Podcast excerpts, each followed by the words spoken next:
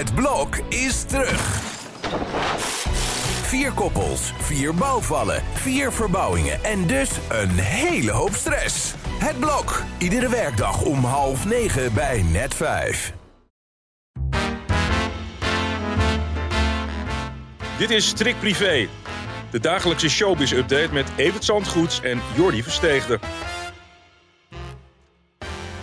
Sta je nog overeind, Evert? Want wat een wind, wat een wind vandaag. Het is toch niet te geloven? Ja. Het gaat maar door ook. De katten zijn helemaal eh, overstuur. Oh. Alles wat er langs vliegt, dat, eh, dat heeft hun volle aandacht. Ja. Hoe zou eh, Rutte vannacht geslapen hebben, is de vraag. Nou, ook dat was stormachtig, die Nou. uitzending, vond ik. En ik denk niet dat je dit in veel landen voor elkaar krijgt. Om op deze manier een premier, een, een, een, een staatsman sinds twaalf jaar te interviewen.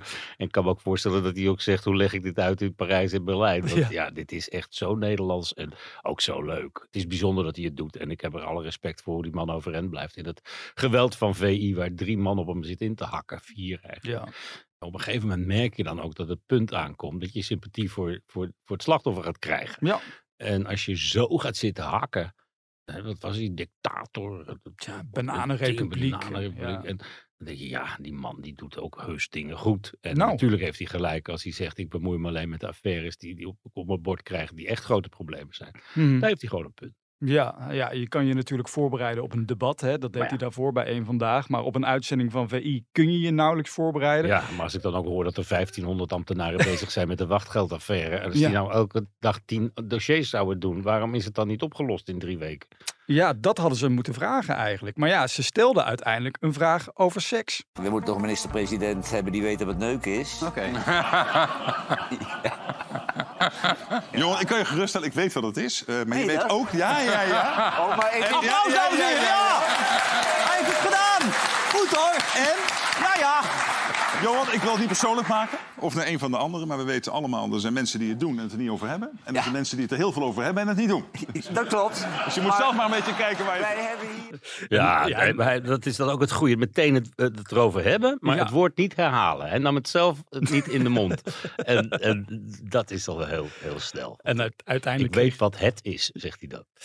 Ik ben dan toch wel benieuwd uiteindelijk naar zijn liefdesleven. Maar dat krijgen we ongetwijfeld nog Nou, een keer in de privé te horen. Daar zijn we natuurlijk al zo lang mee bezig als die man in beeld is als leider van de VVD. We hebben hem nooit ergens op kunnen betrappen. Sterker nog, vorig jaar wisten we dus waar hij op vakantie was. En toen dachten we, nou gaan we het zien. Ja. Met wie hij op vakantie is. Zit hij de hele dag alleen op een balkonnetje. Het Dus eh, ja. Blijft toch een beetje de magie rondom onze minister-president. Ik miste een beetje Gerard Joling in de uitzending gisteren. Wat we van de week bij Hugo de Jonge zagen. Hè? Die zat daar ook aan tafel, maar daar had je voor de balans toch Geertje daar aan de bar die af en toe een leuke grap kon maken. Maar Ja. nu was het gewoon ja, een soort van tribunaal. Nou, dat, dat vond ik ook. De, Ja. de, de ontspanning ontbrak een beetje. En eh, ja, nou ja, het, goed. Het, heeft hem geen kwaad gedaan, denk ik. En we weten in ieder geval waar Johan op gaat stemmen. Nou, dat was hij al van plan. En dat is, die mening is niet veranderd. Dat had ook niemand verwacht. En ik denk dat het toch een heel bijzondere televisie was.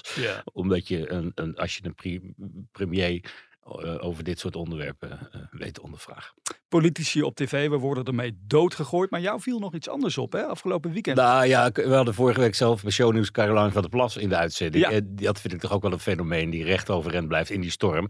En eh, die zat van de week bij Harry Mens op zondagochtend. En dat was bijna ontroerd, raakte zij, door gewoon een liedje wat Harry meezong van Toon Hermans en een bos rozen die die, die voor haar had. 24 rozen. Toverend als iedereen. Alsjeblieft, hè. Wat leuk, Ja, dankjewel. Mwah. Mwah. Mwah. alsjeblieft. Ja. Nou ja, wat ontzettend leuk. veel succes nog, hè. Maar jij gaat winnen, weten we zeker. Ja, nou, dat, En daar zijn die is bloemen alvast voor. Nou, Lekker objectief ook. Ja, zeker. Maar zo is hij van Fortuin naar Baudet, naar nu Caroline van der Plas gegaan. En Harry heeft zijn eigen publiek. En volgens mij ja, heeft hij nog wel invloed ook daar in die kringen. Ja. Maar ik vind er ook Mooi een schat gesprek, hoor. ja. En ik, ik vind het echt heel knap hoe zij, zoals eh, Geert Wilders, die ook aan de desk zat bij ons, zei. Ja, ze kwam op een gegeven moment aan op die tractor. En iedereen dacht, wat is dat? Ja. Nou, eh, we hebben het inmiddels geweten. De opmars van de BBB is enorm. Maar wij geven verder geen stemadvies. Behalve dat we zeggen stem iedere dag af op onze podcast. Ja, Toch? ook als het sneeuwt zou, eh, zou sneeuwen morgen. Want dat, die kans bestaat ook nog. Oh, hoe komen we dan hier, is de vraag. Nee, bij het stembureau. Oh ja, Ehm, even voor de duidelijkheid. eh, er is meer te doen over vandaag een site. Want ik had gisterenmiddag René van der Gijp aan de telefoon. Ja, die zit niet helemaal te wachten op een vrijdagavondshow. Terwijl John de Mol zegt, dat wil ik heel graag met jullie gaan maken. Ja, met muziek en alles. En eh, ja, nee, het, het zou als afsluiten van een hele week VI nog wel aardig zijn om een hele lange Ja. extra VI te doen op de vrijdag. Ja, Nederland kan er niet genoeg van krijgen. Gisteren kijkcijferrecord gebroken dankzij Zo. Rutte. Ja. En eh, ja, ik geloof wel dat er beweging zit in de onderhandelingen met de firma. Mhm. Dus eh, we gaan wel zien hoe dat afloopt. Maar Ja. Ja, Van de Gijp houdt dat altijd een beetje af. Hè. En Mm. daar zit natuurlijk, zoals Roger Moore, ik zei het vorige week al, elke nieuwe James Bond film altijd afhield. Ja. En de prijs alleen maar verder opliep. Ondertussen bij een talkshow die bijna stopt, half acht, wil Jack van Gelder niet meer aanschuiven. Of althans, hij wil even pas op de plaats maken vanwege dat hele studio sportverhaal. Begrijp je nou, dat? kan ik me voorstellen. Eerst roepen, er is nooit wat gebeurd. Ik heb nooit van iets gemerkt. En nou ben je een van de hoofdpersonen in het hele verhaal. En, en eh, kijk, dat badverhaal, dat interesseert verder helemaal niemand volgens Mm. mij. Maar ik denk toch dat het eh, onmogelijk is geweest dat hij niks meegekregen heeft van die giftige sfeer die daar eh, was. Ja. Zoals ook Janke Dekker heeft moeten toegeven dat ze daar toch wel iets meer van geweten heeft. Als hoofd van eh, de stichting Morris. Janke Dekker, die jij gisteren in shownieuws trouwens hypocriet noemde. Nou ja, ik vind het heel, heel raar dat je in december, als een verhaal over de wereld draait door eh, eh, verschijnt, roept van nou, kennelijk was dit verhaal nodig, omdat de leiding niks deed. Mhm. En nu g- gaat het over Studio Sport en over de eigen man. En dan zijn het ineens stappen tegen diezelfde krant, want het is schandalig wat ze durven te schrijven. Terwijl Ja. het eigenlijk een identiek verhaal is. En dat er eh, ook kennelijk zo'n verhaal nodig was voordat er wat gebeurde. Want ja, die, die, die, die hoofdredactie van, van Studio Sport was maar moeilijk naar de uitgang te bewegen. Ook op zaterdag toen het verhaal verscheen, toen zeiden ze op termijn treden we terug. Ja, het sloeg ook nergens op. Trouwens, Jan Slachter die zei gisteren in een interview dat we wel moeten oppassen met dat cancelen voordat er straks erge dingen gaan gebeuren met BN'ers. Nou, daar is Jan Slachter ook niet de eerste in. We hebben ons hier ook wel zorgen gemaakt over Marco Borsato. En Ja. hoe je in godsnaam van de grootste, meest populaire Nederlander van dit moment zo'n ontzettende tuimeling eh, ervaart. En hoe je Mhm. daarmee omgaat. En je vrouw en je kinderen. En durf je nog de straat op. En Ja. Ja, dat, is, eh, dat is een gevolg van deze nieuwe cultuur van het cancelen. En dat is bij hem in, in hoge mate het geval natuurlijk. Als zelfs je liedjes niet meer gedraaid mogen worden op de radio.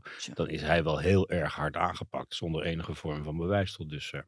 Ik denk uiteindelijk dat het beste is als we gewoon met elkaar in gesprek gaan. Natuurlijk, hè, Tom Egberts even terugtrekken, maar laten we daarna bij wijze van spreken een talkshow maken met allemaal mensen die gecanceld zijn. En laten we met elkaar het gesprek erover aangaan. Want het, uiteindelijk helpt het volgens mij niet als we met z'n allen ergens in een kelder onderduiken. Ja, dan moet je alleen Ja. nog een presentator vinden die van alles vrij is. En eh, ja, het is, ehm, het, het is een, een, een bijzonder jaar geweest wat dat Zo. betreft. Ja. Ik geloof wel dat er een beetje beweging in het dossier zit te komen. Maar eh, ik kan daar op dit moment nog niet al te veel zeggen. Maar ik, het zou me niet verbazen als we eind van deze week iets meer weten. Kijk, nou, blijven luisteren naar deze podcast, zou ik zeggen. Nou, normaal gesproken in deze podcast feliciteren we mensen omdat ze jarig zijn. In dit geval wil ik André Hazes feliciteren, omdat hij anderhalf jaar clean is. Nou, dan is hij anderhalf geworden vandaag. Zijn nieuwe leven. Was dat net als Rutte ook een ingestudeerd grapje? Nee, nee, niet eens. Maar ja, het is wel knap. Het is Ja. razend knap. Alleen hij is ook nergens geweest. En, en de ellende begint natuurlijk weer als hij weer op, op plekken komt waar, waar drank en alles wel eh, Ja. ruim voorhanden is. En dan moet je stevig in je schoenen staan. Maar Ja. met een basis van anderhalf jaar zou hem dat zomaar eens kunnen gaan lukken. En zijn visitekaartje heeft hij afgelopen weekend afgegeven bij eh, Holland Zingt Hazes.